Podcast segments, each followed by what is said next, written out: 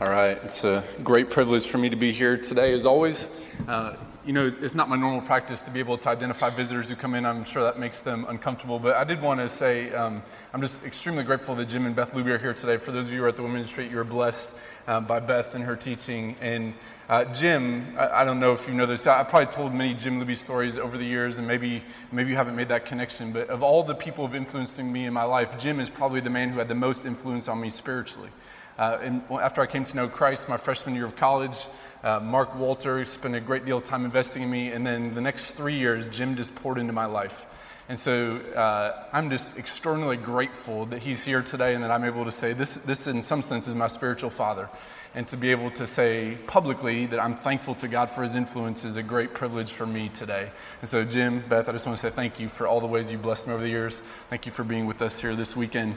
If there's anything that I know from Jim that he's taught me over the years, is that we should always be driven to the Word and that we should always be centered on the Word. And so, it's my privilege today to be able to go to the Word together. I feel like if anything would honor Jim, it would be to preach the Word of God because that's what I need to do. And ultimately, of course, our goal is to honor God. And we know that what we need more than anything is to hear from Him. And so let me pray here, and then we'll dive into Colossians. Father, we're, we're so grateful uh, for, I just, I feel like every week I, I just start by saying we're grateful, and it's true. We are grateful. We're grateful for your word. We're grateful for people who invest in us. We're grateful for the fact that you are merciful to us. We love your son. We love the gospel we love the fact that we get to come together every Sunday. That despite everything that's happened during the week, despite the stresses that we are facing, that we get to come together and remind each other that there is hope found in the gospel of Jesus Christ. And so, Father, we are praying that today, that as we gather, that our hearts will be filled with gratitude and also that it would be filled with a passion and a love for you.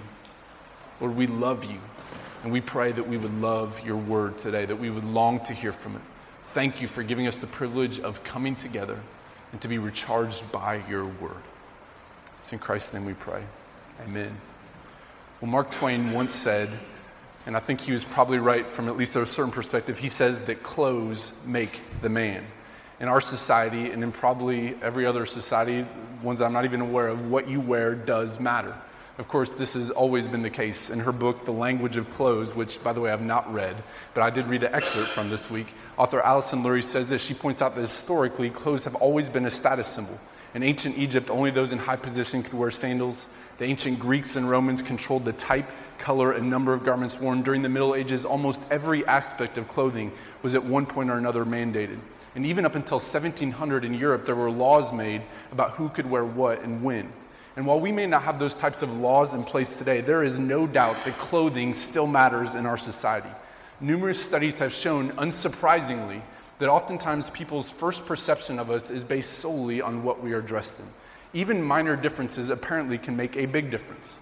A 2013 Psychology Today article reported on a recent study in which participants were asked to make snap judgments about their impressions of people. In this particular study, uh, the participants were given a picture of the same man. Now, they didn't know it was the same man because his face wasn't uh, clearly visible. But the pictures, one picture, the man was wearing a suit. The other picture, a man was wearing a suit also. The same suit, or at least um, the same color, the same fabric, the same type of make, except with one difference. In the one picture, it was a fitted suit. In the other, it was just off the rack. And across the board, participants said the man wearing the fitted suit was more confident, more successful, more flexible, and a higher wage earner, just based on the fact that his suit fit him well. They didn't hear him talk, they didn't know anything else. They just assumed that if he had a fitted suit, he must be all of these things successful, flexible, a high wage earner. What we wear matters. And listen, even if you don't think, if you think that you are above the clothing fray, you're like, I don't make those types of judgments. I think that we can all agree that at least at some level we do make judgments based on clothing. For example, if you run into a man who's wearing a suit, you don't assume that he's about to go out and jog a marathon, right? Or if you run into someone wearing workout clothes, you don't assume they're on their way to some important meeting. There's just no getting around the fact that what we wear says something about us. Now, as you might expect, I'm not trying to get you to think deeply about what you wore here today. All right? This is not a sermon on fashion. That hopefully does not surprise you. I'm actually going somewhere with this, I promise. Although I will say this, I do think the gospel should even impact the way we think about the clothes that we wear, but maybe that's another sermon for another time. But the reason I bring up this clothing analogy is simply this that in Colossians 3, this is the language that Paul uses. He uses the language that clearly would be used to describe someone who's putting off and putting on clothes. I think there's a reason he wants to do that because he understands that this is something we can all relate to. Clothing is something that matters in our life. And what he's trying to get us to see in Colossians 3 is that there's something far more important than the regular clothes that we put on. And it's, and it's this that we are to be clothed with Christ. Listen, for better or worse, our clothing matters. But listen, the type of clothing that Paul's talking about in Colossians 3 is infinitely more important than what you are wearing today. And so let's look here. We're going to go back to Colossians 3 9 through 12, actually. Because in the four verses leading up to our passage today, or actually the three verses leading up to it today, this is where he starts using this language. It should become apparent to us as we read that, yes, he's using the language of putting off and putting on clothes, but clearly he's talking about something more important than just regular clothes. So, starting in verse 9, let's read this. It says this Colossians 3 Do not lie to one another, seeing that you have put off the old self. Some translations, the old man with its practices and have put on the new self, which is being renewed in knowledge after the image of its creator. Here there's not Greek and Jew, circumcised and uncircumcised, barbarian, Scythian, slave free, but Christ is all and in all. Put on then, as God's chosen ones, holy and beloved, compassion, kindness, humility, meekness, and patience. So I hope you caught that. In verse 9, he says, You've put off. This is language that you would expect someone to use when they're talking about taking off clothes. Put off the old self. Verse 10, put on the new self. And then again in verse 12, put on then as God's chosen ones. Clearly, the imagery he's giving us, he's trying to draw our attention to something we all understand this idea of taking off and putting on clothes. But he's trying to get us to see that there's something deeper going on. What he's saying is that we are to take off the old and to put on the new. So, practically, what this means for us as Christians is that there are certain things that we are to put off. This is what we talked about last week. We are to put to death certain things. We are to put to death sexual morality. We are to put to death sinful attitudes and ways of speaking. But also, and this is what the passage is about this week, we are to put on something new. So it's not just that we take off the old, but it's also that we put on the new. So think of it this way, all right? My dad was a veterinarian. And occasionally in my growing up years, I would go out with my dad to his work. And so sometimes that meant that we would go to the office and he would look at dogs and cats, those types of things. But because my dad was a large animal and small animal veterinarian, sometimes that meant that we would go to the farm, right? And we would go as he looked at cows, or as he looked at horses, or as he looked at sheep, or as he looked at pigs. And I have to say that there was nothing worse than going to the pig farm. Now, I say that with all due respect to pig farmers because I have the utmost respect for those who make a living uh, raising pigs. In fact, we have some really good friends who did that, and they are hardworking people. But let me tell you why it was a miserable experience. It's because pigs are really stinky. All right, they are awfully stinky. There's a reason why there's a phrase, your room looks like a pig pen, because pigs are nasty animals. They are smelling. If you've ever been to a pig farm, you know that the scent just lingers for you on you for hours, right? You could be eight hours later and the smell would still be lingering. I mean, it's just an awful experience. And so when we came home, when we came home from the pig farm, when I helped my dad out, there was no doubt we were not coming to the table until we cleaned up. Right? There was just no way about it. We were not going to sit down at the dinner table smelling like that. But here's the thing it's not just that I would take off the dirty clothes, it's that I would put on new clothes as well. I was not coming to the dinner table having just taken off the old, if you catch my drift, right? I was also to put on the new. Both were important, right? Both aspects, to not only take off the old, but to put on new and fresh clothes. I think that's what Paul is saying here. Christianity is not just a matter of taking things off, in other words, not doing things. It's also a matter of living a different way. It's not just that you take off the old way of living, it's that you put on a new way. Right? So, in the context of Colossians, it's not just that you stop being sexually immoral or that you stop lying or you stop speaking in slanderous ways. It's also that you live in a new way. I think uh, when Paul says that we are to put off the old man and to put on the new man, really what he's trying to say is this that we are to put off Adam our old sinful, fleshy, fleshly way of living, and we are to put on Christ. Right? To take off Adam and to put on Christ. And so last week our focus was on taking off the old. This week the focus is on putting on the new.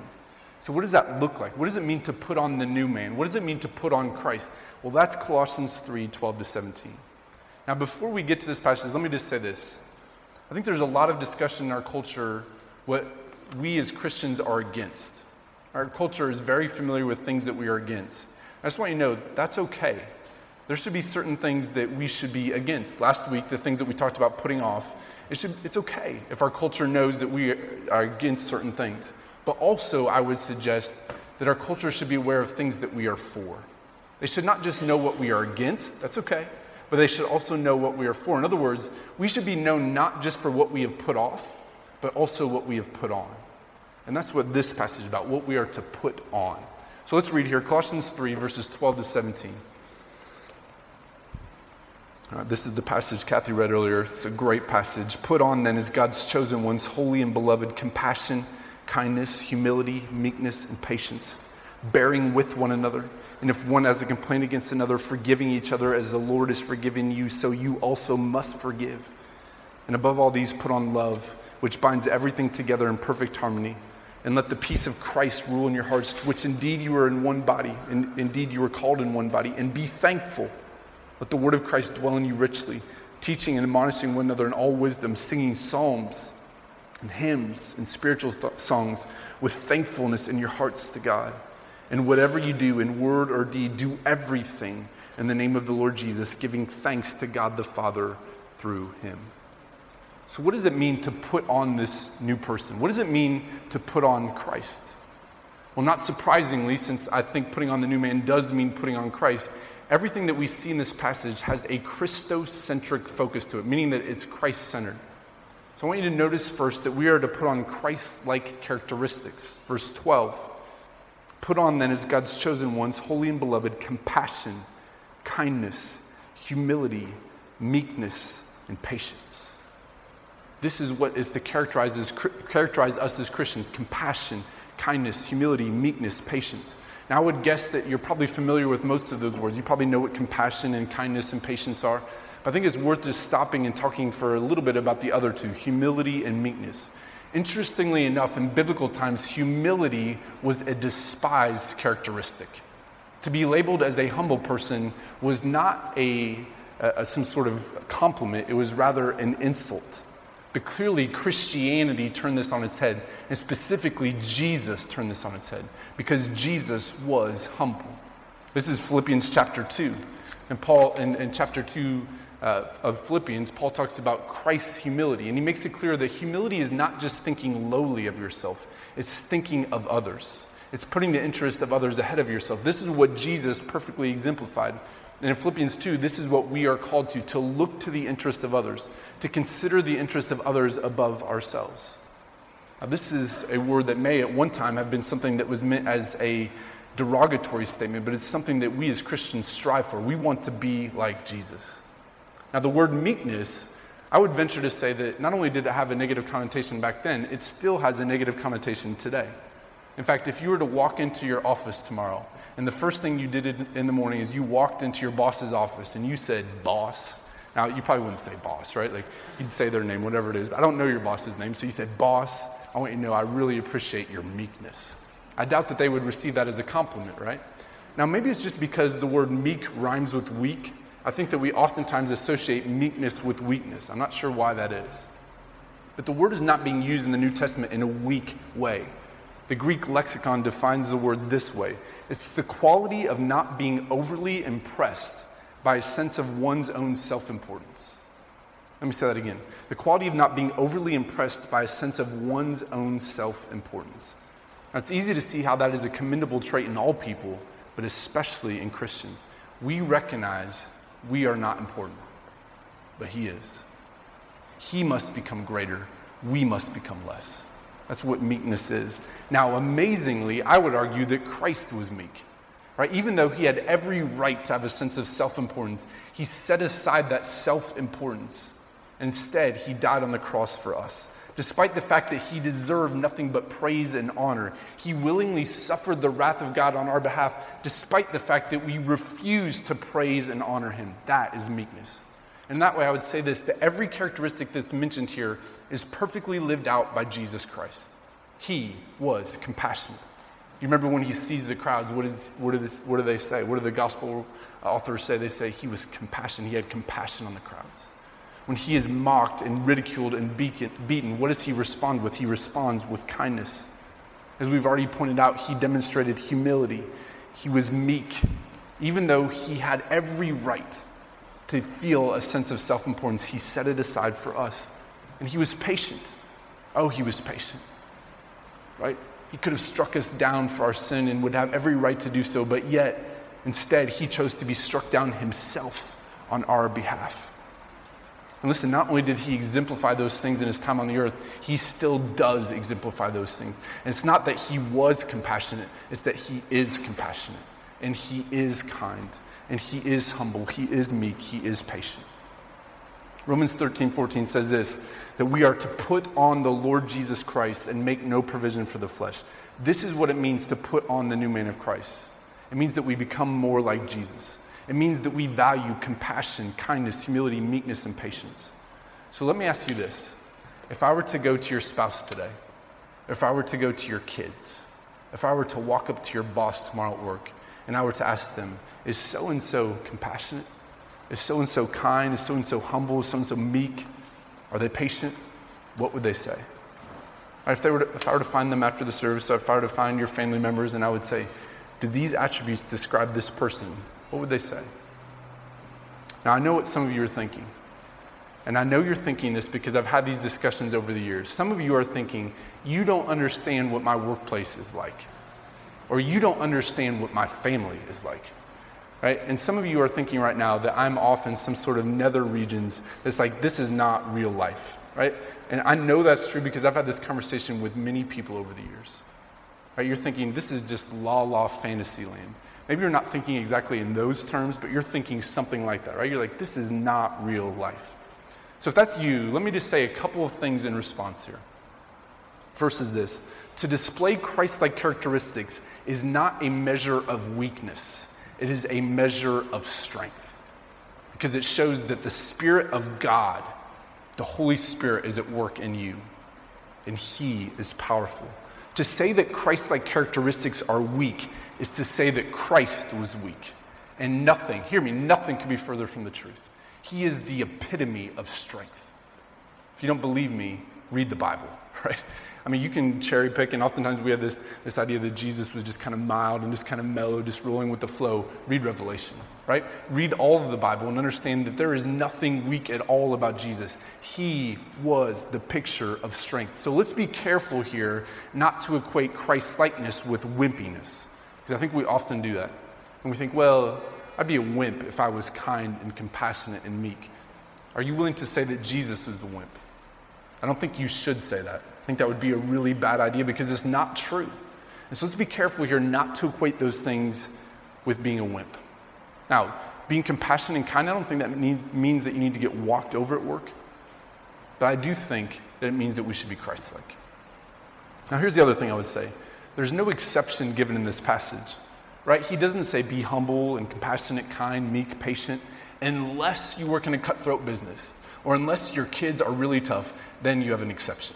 Right? He doesn't say that. There's no exception given here. As much as you would like to have him, as much as you'd like to think, well, I just don't think he knew what it was like to work in New York City, right? Now, understand this Jesus knew exactly what he was saying here. The Holy Spirit knew exactly what he was saying here. And when he inspired Paul to say this, he knew exactly what he wanted Paul to say. This is not an accident. So, as Christians, whatever excuses we may want to make, this is what we are called to do. We are called to put on compassion, kindness, meekness, humility, and patience. We're to be all of these things. Now, you may be saying, okay, you've convinced me. How do I live this out in my workplace? And the answer is, I don't know. I don't know. You, you need to pray because I don't know what your workplace is like. I don't know what your situation is like. I don't know what your home life is like. But you need to pray that the Holy Spirit would give you wisdom to know what this looks like. Because the fact of the matter is that we are called as Christians to put on these things. We are to take off the old way of living, and this is one of the things that we are to put on Christ like characteristics. Now, I think there's one other thing pointing out in verse 12 before we move on. Before I point it out, let me just take you back to last week's passage. You may remember that in last week's passage, what we talked about is that we are to put to death an earthly way of living. And I argued, and I argued this way because this is the way Paul is arguing, that the reason why we do that is because we have already died with Christ to our sin. In other words, we are no longer a slave to our sin, and now we just need to go live out that reality. That's the argument that Paul was making last week. F.F. F. Bruce said it this way. I quoted him last week. We are to be in actual practice what we already are by divine act. So the divine act is that, that God said that we are no longer slaves to sin, we are dead to sin. And now we are to, in actual practice, live that out. Well, this is the same logic that's being used in verse 12. Look carefully at the way the passage begins. Look what he says at the very beginning. This is really interesting. He says, Put on then as God's chosen ones, holy and beloved. And then he goes on to list those five things.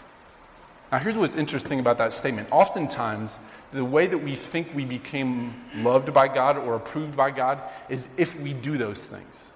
Right? That's not the way that Paul's arguing here. In other words, what we think is okay, if I'm kind and if I'm compassionate and if I'm meek, then God will love me. But that's not the way that Paul starts here, right? He says, You are loved, you are holy. He's speaking to Christians. We need to make that distinction. He's speaking to Christians. He's saying, You are holy, you are chosen, you are loved. Now go and live accordingly. That's a huge difference. Right? He reminds them that they are chosen. This is what James was talking about earlier. Now, all the things that he says here actually are ways that he described the Israelites in the Old Testament chosen, holy, beloved. What he's saying here, I think, is that the church is the new Israel, that we are now the people of God. We are the chosen ones. We are the ones that he has set his love on. We didn't first choose him, he chose us. We were the object of his affection and love. It's only by God's grace that we were brought into the family. He chose us. He set us apart as holy. In fact, that's what holy means, literally, to be set apart. He set us apart, and we are beloved. Listen, sometimes it's easy to forget this, but if you are a Christian, you need to remember God loves you. He loves you. He's pleased with you. He delights in you. Now, I don't think it's a coincidence that all of those things could also be used to describe Jesus. In fact, sometimes directly, most of the times directly, but other times indirectly, all those things were used to describe him in the Gospels that he was the chosen one, that he is the holy one, that he is the one beloved by the Father. Because the fact of the matter is that our status before God comes from Jesus. The fact that he was holy, the fact that he was chosen, the fact that he was beloved is why we can say all those things are true of us. This is the beauty of the gospel of Jesus Christ, Christ in our place. Right? It's not just that he took the punishment for our sin, that's amazing, but it's also that his righteousness was credited to us as well. So when God looks at us, he sees his son, Christ in our place. The reason why we are beloved is because the son is beloved. The reason why we are labeled as holy is because the Son was holy. And so that's what Paul's reminding us of in verse 12. He's saying, listen, these things are true of you. You are holy, beloved, you are chosen.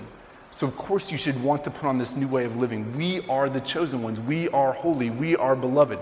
Not because we deserve to be chosen, not because we lived in a way to be considered holy, not because we were lovable. In fact, the opposite was true. We deserved the wrath of God. We lived in an impure and unholy way. We were his enemies, not his beloved.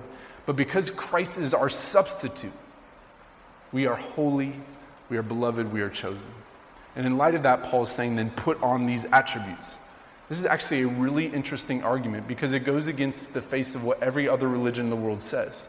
Right? Every other religion in the world says, do these things, act this way, and then you can have the approval of God. Christianity says through Christ you already have the approval, now go and live in response to that. Right? Do you understand the difference? To miss the difference is to miss the heart of Christianity. If you think to yourself that you have to earn his approval, then you're missing the point. The point is that Christ has earned the approval for you, and in response, we want to go and put on these new attributes. Now, listen, I fear that for some of you in here today, you are still stuck in the old way of thinking. In fact, maybe the reason why you're here today is because you think that if you just come to church and you take your kids to Sunday school and you pray every now and then and you're a pretty good person, that you'll have the approval of God. It can't happen that way. It won't happen that way. The gospel of Jesus Christ is that Christ earned the approval we cannot earn. Listen, if you're here today, you cannot earn his approval. Your rebellion is too deep. It's not just that you have sinned, and the Bible in Romans 3 says that all of us sinned. It's that you are a sinner. In other words, to your very core, you are a rebel, you are an insurrectionist, and there is no way you can earn his approval. But the good news is that if we trust in Christ, we can have our sins forgiven. And so, as always, let me just plead with you if you are here today and you have never done that, And listen, I know there are people here today who have never actually trusted in Christ, who have never believed in Christ. And by believing Christ, I don't just mean intellectually agree that Jesus died on the cross. I mean you have treasured him above everything else. I would plead with you to stop trying to earn God's approval and instead recognize that Christ earned it for you. And if you are a Christian, I would say this is what should motivate you to live differently. This is what should motivate you to put on these Christ like attributes because you know that you are holy, you are beloved, you are chosen, and it's because of Jesus. This is the motivation. So, we are to put on these Christ like attributes, but not only that, we are to live out Christ like actions. Verse 13. Verse 13 of Colossians 3 says this bearing with one another, and if one has a complaint against another, forgiving each other. As the Lord has forgiven you, so you also must forgive. Now, a good question in response to verse 12 what does it look like to be kind, compassionate, meek? What does this look like in everyday life? One of the responses I would give is it looks a lot like verse 13. It means that we bear with other Christians, we forgive other Christians. All right, I want you to think for just a minute about the nicest and sweetest Christian that you know. All right? Uh, maybe there's someone who immediately comes to your mind. For me, it's this lady named Margaret Raleigh. She was at our church in Amarillo. She was always the type when you saw her, she would smile at you, she would give you a hug. She always had something encouraging to say. Sometimes she would even bring goodies to the church, right? She was always praying for you. She was the best. Now, I don't know who your Margaret Raleigh is. I hope you have someone like that in your life. But let me ask you a question Is it hard for you to love that person? I doubt it, right? I seriously doubt it. I bet it's very easy for you to love that person. In fact, I never once had to think to myself, boy, I really have to bear with Margaret today. She is just driving me crazy. I never thought that, right? I always thought when I saw her, this is a great day. I think that gives us a clue that verse 13, verse 13 reminds us that Christianity is often lived out in the hard moments. Now, we're not talking about loving the person who's easy to love. We're talking about bearing with each other. We're talking about forgiving each other in hard circumstances. That's the test of your Christianity. The test of your Christianity is not do you love the person who is really sweet and nice? Everybody loves that person. The test of your Christianity is can you bear with others and forgive others? It's not can you love the Margaret Raleighs of the world, it's can you love the person who's really hard to love? That's the question. Let's just be honest with each other here for a second and say this. There will be times when other Christians annoy, frustrate, and irritate you. There will be times, even more significantly, when other Christians wound and betray you. And if you haven't experienced that yet, I would just say, give it time, right? It's coming. Or I would say, you haven't been around Christians long enough. Because if you're around Christians, there'll be times where they drive you crazy, there'll be times where they do things that hurt you. And in fact, if we're honest, there's times where we drive others crazy and we hurt other people. And the question is, how do we respond in those moments? In those moments, we figure out how much we really love and believe the gospel when we are feeling hurt or betrayed by others. The test of your belief in the gospel is not when the sun is shining and the cookies are coming out of the oven. Right? The test of your belief in the gospel is when the clouds are hanging low and the sting of betrayal is fresh on your mind. That's when you find out how much you really believe the gospel. And the reason I say that in part is because of what verse 13 says at the end. It says this bearing with one another, and if one has a complaint against another, forgiving each other, as the Lord has forgiven you. And get this, so you also must forgive. A person who understands how much he's been forgiven by God will be quick to bear with others and forgive others. Kevin DeYoung recently said this. He said, It is always true. We have sinned against God more than anyone has sinned against us. Uh, that's true. We have sinned against God more than anyone has sinned against us. J.D. Greear says it this way We are first sinners second sinned against. Right? We have to understand that our betrayal of Christ is far greater than anyone will ever betray us. And so here's the reality if you understand how much Christ has forgiven you, how could we not forgive others? That's actually the point of the parable of the unforgiving servant. You may remember that story. The, the servant has this debt that could never be paid back. And the master forgives him the debt. And then that servant who is forgiven the debt goes out and chokes the guy who owes him basically 10 bucks, right? And if you read that story, you always think, what a fool. But the point is, that's who we are if we can't forgive in light of how much God has forgiven us. If you find in yourself an unwillingness to bear with others or an unwillingness to forgive others, don't assume that it's just because you've been hurt more than other people have been hurt. I think that's often what we think. We think, well, I would forgive, but my hurts are much deeper. And I, I think the way we need to start is by saying this. If we are lacking forgiveness, if we are lacking a bearing with one another, is because there's some aspect of the gospel that needs to be pressed deeper into our hearts. Now, I don't say that in any way to minimize the pain that others can cause us. Few things in the world are more painful than a Christian who betrays us or hurts us or wounds us. But what I am saying is this that if we understand the gospel of Jesus Christ, we will understand that the betrayal and hurt that we cause Christ are far worse than any betrayal or hurt that someone else will cause us. That's why Paul says, if you've been forgiven, you must forgive others. If you're unable to forgive, if you're unable to bear with others, it's a sign that the gospel has not com- taken complete control of your heart yet. And again, I'm not saying that to minimize pain. I know that some of you walked in here today and you are just dealing with heavy, heavy pain. There are some emotional things that have happened to you in the past that you can just hardly bear.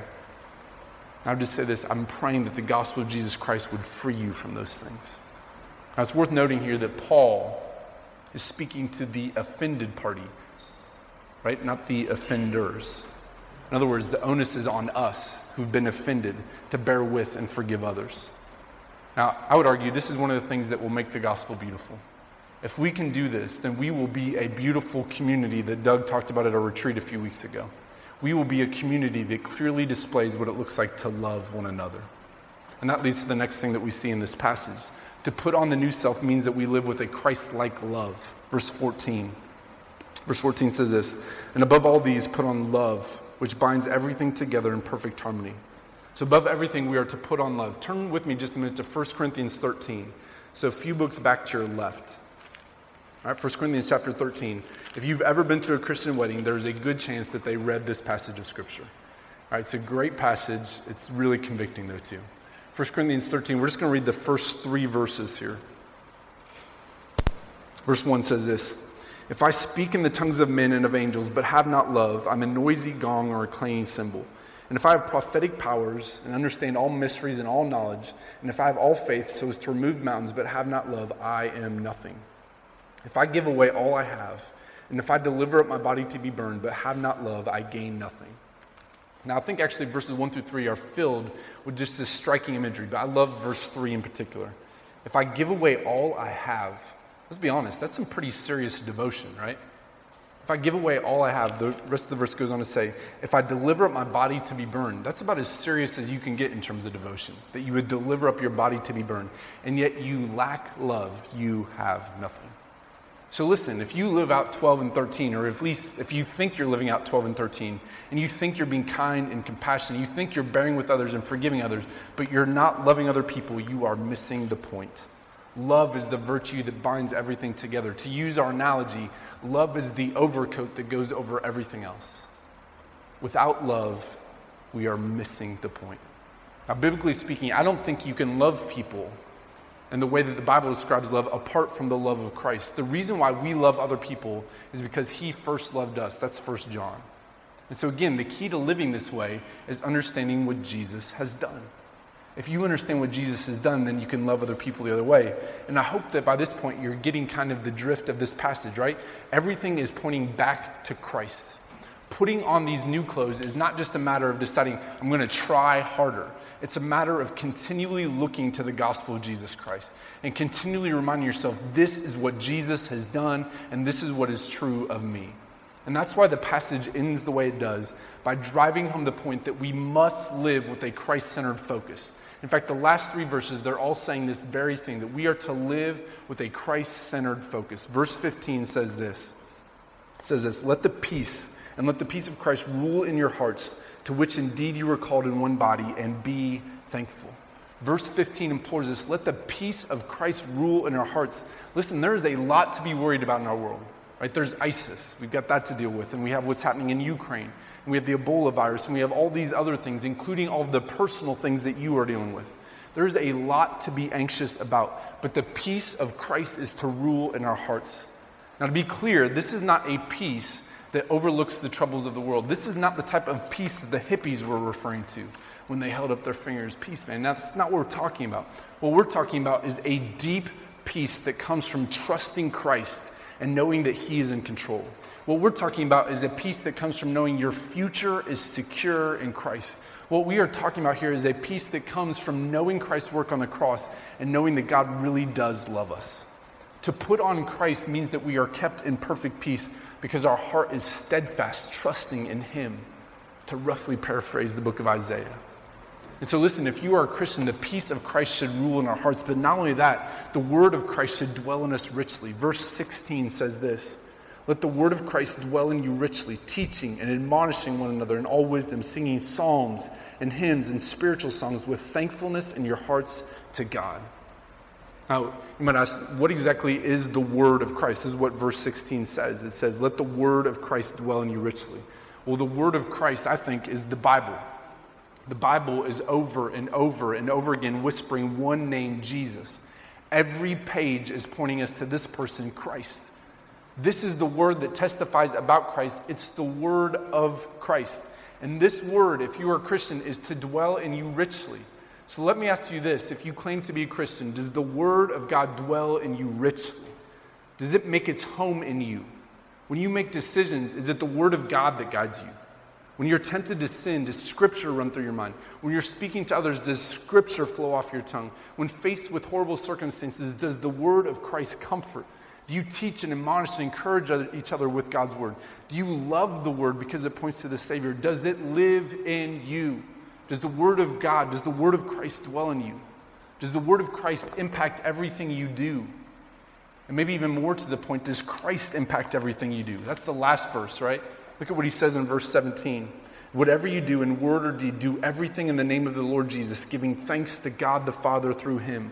Here's what I love about verse 17 you cannot escape it. Right? By our nature, we are loophole seekers. If you tell your kids to pick up all the toys in the family room and it just so happens that a couple of toys are a few inches into the kitchen, there's a good chance those toys are not getting picked up, right? Because technically they're not in the family room right? We even had an incident like this this morning where one of our sons was working the loophole.